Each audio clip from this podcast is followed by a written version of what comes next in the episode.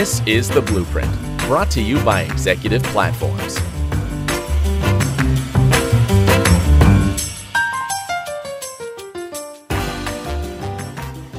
Well, hello, everyone. You're listening to another episode of Executive Platforms Blueprint Podcast. My name is Jeff Mix. I'm head of content and research. And my guest today is Gary Hutchinson. He's the president of Modality Solutions, which is an organization that uh, helps biopharmaceutical manufacturers engineer and, and think about their supply chain and, and make sure that what they build actually gets to the patients who need it. Gary, thank you so much for joining me today. Jeff, it's a pleasure. I'm really excited about uh, talking about what we do and how we can help our clients. What does Modality Solutions do? Well, Modality Solutions is a biopharmaceutical cold chain engineering firm. And what that means is we help our clients really from the start of phase three uh, clinical trials to help them validate their cold chain and get ready for the filing. The therapies that are being developed today, monoclonal antibodies, ADCs, cell and gene therapy are so complex and their supply chains are uh, so specific to the drug product or the therapy that we help them prepare the data packages to get turned into the regulatory agencies around the world uh, to hopefully have a successful filing and begin to uh, uh help patients out in the very near future. Obviously the, the big news story of uh, 2020 has been the global pandemic and, and recently there's a lot of conversations uh, around the vaccine and the, the distribution of the vaccine. Can modality provide insight into covid vaccine distribution from a validation standpoint yeah the covid vaccine uh, and the res- and the therapies have been a real challenge uh, this year for the entire industry uh, our role has been primarily supporting the companies working on these vaccines and therapies and providing them um, an opportunity to test their uh, vaccine uh, in a simulated transportation environment to mirror what they're expecting commercial distribution to take a look at. Um, so our role has been supporting them by uh, coming up with uh, the transport simulation profiles they're going to have to run, executing those for them, and then um, returning um, the drug or the therapy uh, or the vaccine uh, back to uh, the our, our client who does physical and chemical stability testing on it.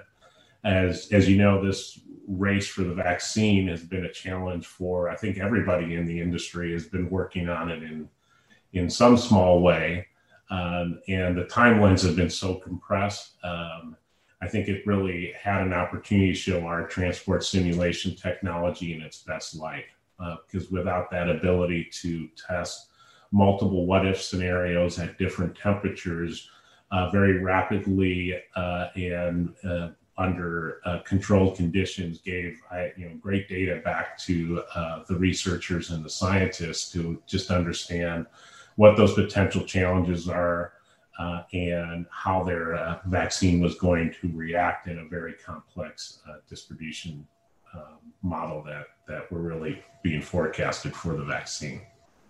I, I, think I think you're exactly right when you're talking about you know complexity and there's a lot of moving pieces. When do you recommend transport simulation testing should take place? Now, should it be during the development phase or before commercialization?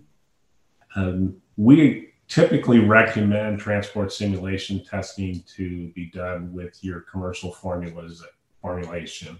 That formulation is going to be typically really early in phase three. In some of the accelerated programs, it may come even earlier than that.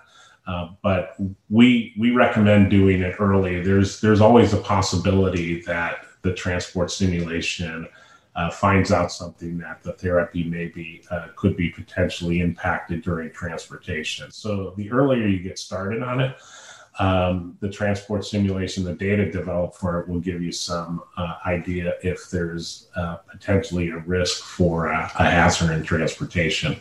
Luckily, the, the formulations are by the commercial formulation are typically very robust. So the transport simulation is really testing at the edges of the operating space, and you're not going to typically see uh, any type of failure, but getting that data early in case you have to react to it is is always uh, a great idea. Just to go back and talk a little bit about the uh, COVID vaccines and some of the strategies that were being uh, taken a look at, uh, we ran multiple scenarios for a couple of the uh, COVID 19 vaccines to help uh, our, our clients determine just what were the acceptable temperature ranges. Um, and without that data, you and without the ability of transport simulation to really test along those edges of the operating space, you can really not do those what if scenarios in any meaningful way with uh, real world shipment testing. So we could come up with a couple different scenarios to really test the edge of the worst case to help uh, uh, our clients uh, really start to dial in what the uh, acceptable uh, temperature range is and was there any impact through shock or vibration activity uh, on the overall drug product quality. So we gave that to them and then they were able to make a recommendation based on the data we helped them pull together. And you know, it's so interesting to hear that you're the collector of that data point because when I talk about this vaccine or the vaccine options with people, one of the things they always mention up is temperature range, and you know, do you have to buy special freezers? Like lay people are becoming uh, educated on this, and and you're right at the coal face, providing that data, creating that data. So very interesting. Um, when you're developing these simulation testing strategies, you know, does the approach differ you know biologics versus small molecule drug products? Do you sort of uh, borrow ideas from different uh, drug portfolios? How, how do you develop your strategies? The strategy for a small molecule and a biologic are significantly different when you're looking at both the, the, the validation master plan and the associated transport simulation technology. We always recommend uh, with our clients to go through a formal risk assessment for their specific uh, therapy in their uh, specific commercial uh, lanes, whether that's known or an expected commercial lane. But a formal risk assessment really helps you identify both the validation strategy and the potential hazards that are out there and that you're going to test against. And the reality of it is, small molecules, even in a solution, are much more robust than biologics and the more complicated the therapy is, uh, the more testing that's going to have to be done. So, our role as an engineering firm is really a Goldilocks scenario. We work with our clients to understand uh, what the hazards are, what testing that needs to be done. We don't have a one size fits all approach, nor are we going to ask them or make any kind of recommendation uh, to do testing that's not needed. Uh, we're, we're all about uh, fitting the strategy and uh, the, the transport simulation testing to the specific risks associated with uh, that therapy and the uh, expected lane they're going to ship it. So, when testing is in the, the late phase, uh, if the product is not robust to transportation hazards that you're identifying, you know, how can that be remedied? Well, if you're in a late stage of a molecule, um, and there is a potential issue with uh, drug product quality uh, coming out of the physical or chemical stability test. It is a pretty significant challenge to change the uh, the formulation. So, you know, as we recommend, early testing is better than late stage testing. Sometimes you really don't have that opportunity, uh, but if you do if you do late stage testing and uh, the formulation, um, you know, could not be significantly changed at that time. Another option is is always to uh, look at the packaging. There's a lot of things you can do with modern materials on the packaging side, both on thermal control and from cushioning. That makes a lot of sense. Uh, our recommendation is is to find out that testing, do the testing early enough that you can find out if there's a potential issue uh, in the formulation. Uh, but if that comes uh, too late to make any meaningful changes, uh, then you're in a little bit of a crash course of trying to solve it with uh, with packaging materials, which is possible. It just it's it's uh, it's not ideal, but it's something we've been able to help clients with before in the past, and that's really working on much tighter thermal controls and then potentially taking a look at some of the uh, the cushioning properties of the uh, material itself to avoid some of the, the shock and vibration hazards that might be out there. It's interesting you mentioned shock and vibration. I know a lot of what we've been talking about so far has been refrigeration because that's that's the COVID vaccines uh, uh, test point that people have been talking about. But you know, do you recommend to do concurrent stresses for products that may not need refrigeration? Like there, there's a lot more than just is the thing cold enough in transport. Uh, could you talk a little bit about that? Uh, yes, we absolutely recommend concurrent testing, and I think that's one of the um, I think one of the impetus or the drivers where the industry has really been looking at um, simulation, uh, transportation testing over real world shipments is that ability to control um, and understand what the operating states would be and test on those edges, but able to do those concurrently. I think there was an understanding in, in earlier early in development of uh, some of these advanced therapies that temperature always was going to be a concern, but it's not until the larger, more complex uh, molecules that came along that the effects of shock and vibration were seen uh, as significant of a hazard, almost as much as temperature. But more importantly, the combination of elevated temperatures, significant vibration, uh, during transportation, along with uh, a shock event, uh, is, is really been kind of theorized as one of the potential uh, challenges with these uh, with these therapies, uh, where you could end up getting damage in transit. And it's really not until you can understand and test against all three of these factors temperature, shock, and vibration all being done currently, you're really going to be able to understand uh, what the challenges are to the molecule and if formulation changes are required. If packaging is changed, or if you've developed a robust formulation that, even at the edges of all three of these hazards, uh, you're not going to have an impact in transportation.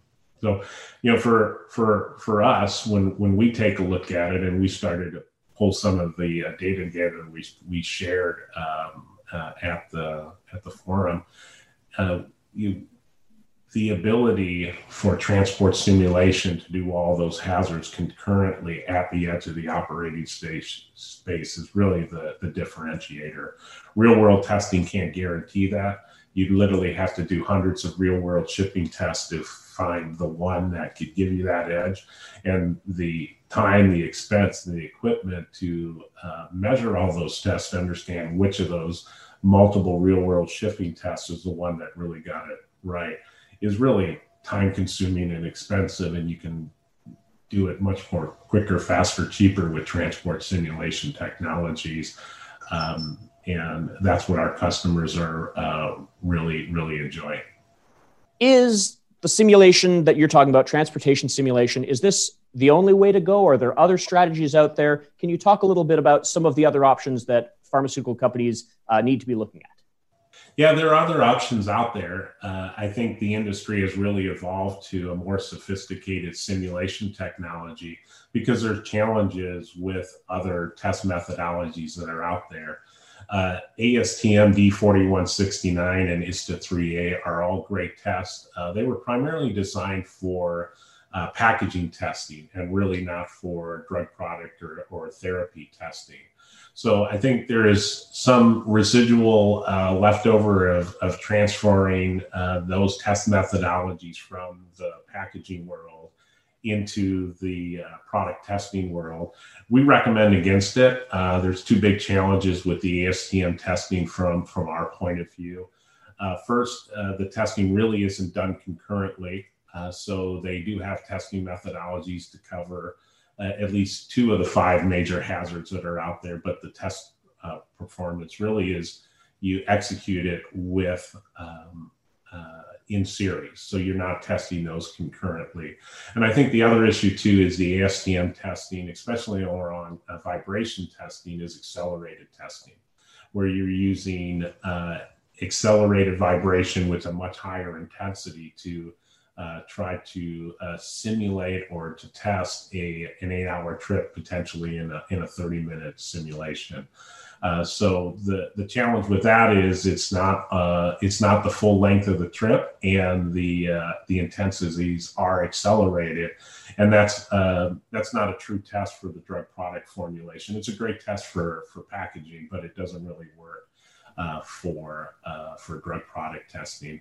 I think some of the other challenges that are out there, and I mentioned it earlier is uh, many companies do real world testing. So they'll ship it along a, a, representative transportation lane and get some data from there. But if you start taking a look at the data of what, of what the actual hazards are in a real world shipment testing, you've got less than a 20% chance, uh, even if you do multiple tests, uh, to actually see all these hazards at the edge of their operating space or in a worst case in a in in a shipment.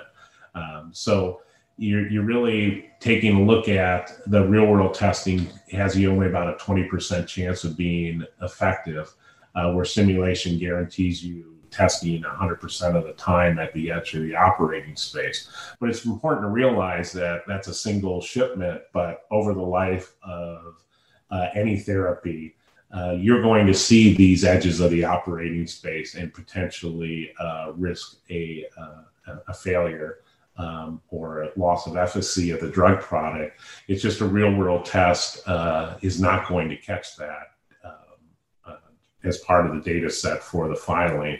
But you are putting potentially at risk that you're going to see that uh, worst case scenario in, in the, the, hundreds of thousands of shipments that are going to come after it once the uh, once the drug has been commercialized. So I think there are a lot of benefits for using simulation technology. Uh, our transport simulation lab is uh, really the, the one that we know of is available commercially on a contract basis. But a lot of the major uh, biopharmaceutical companies have in house transport simulation labs with similar capabilities. Uh, they just they see uh, the benefits of that and they've just developed that technology in house.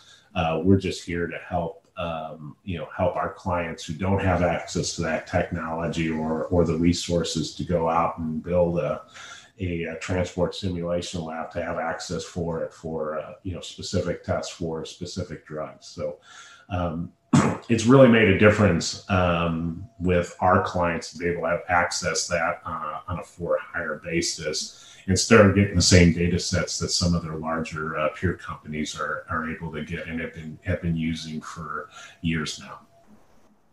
You know, we've covered a lot of ground in the last uh, you know few questions here.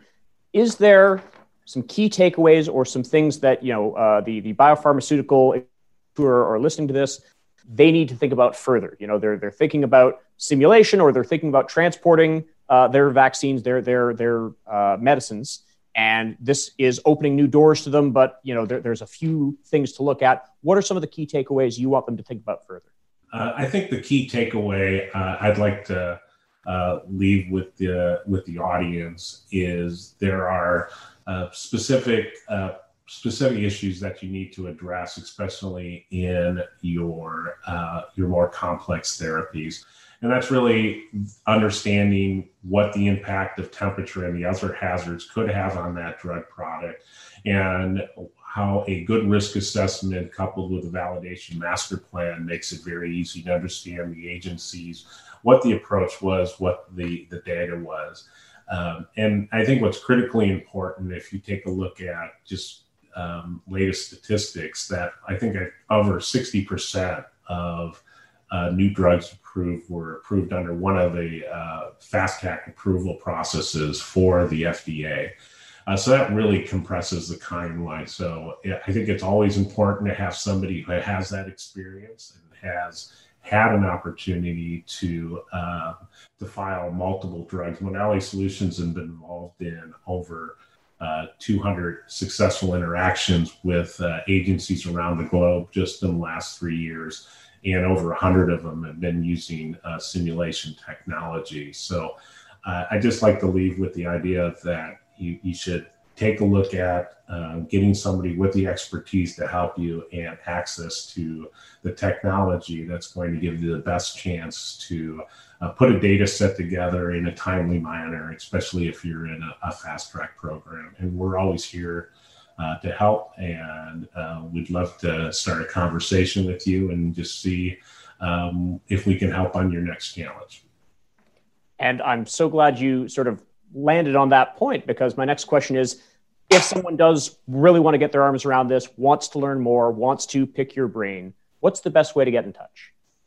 Well, I think the best way to get in touch with us, you can always reach out to me. Uh, personally, I'm on LinkedIn. Our website is www.modality-solutions.com.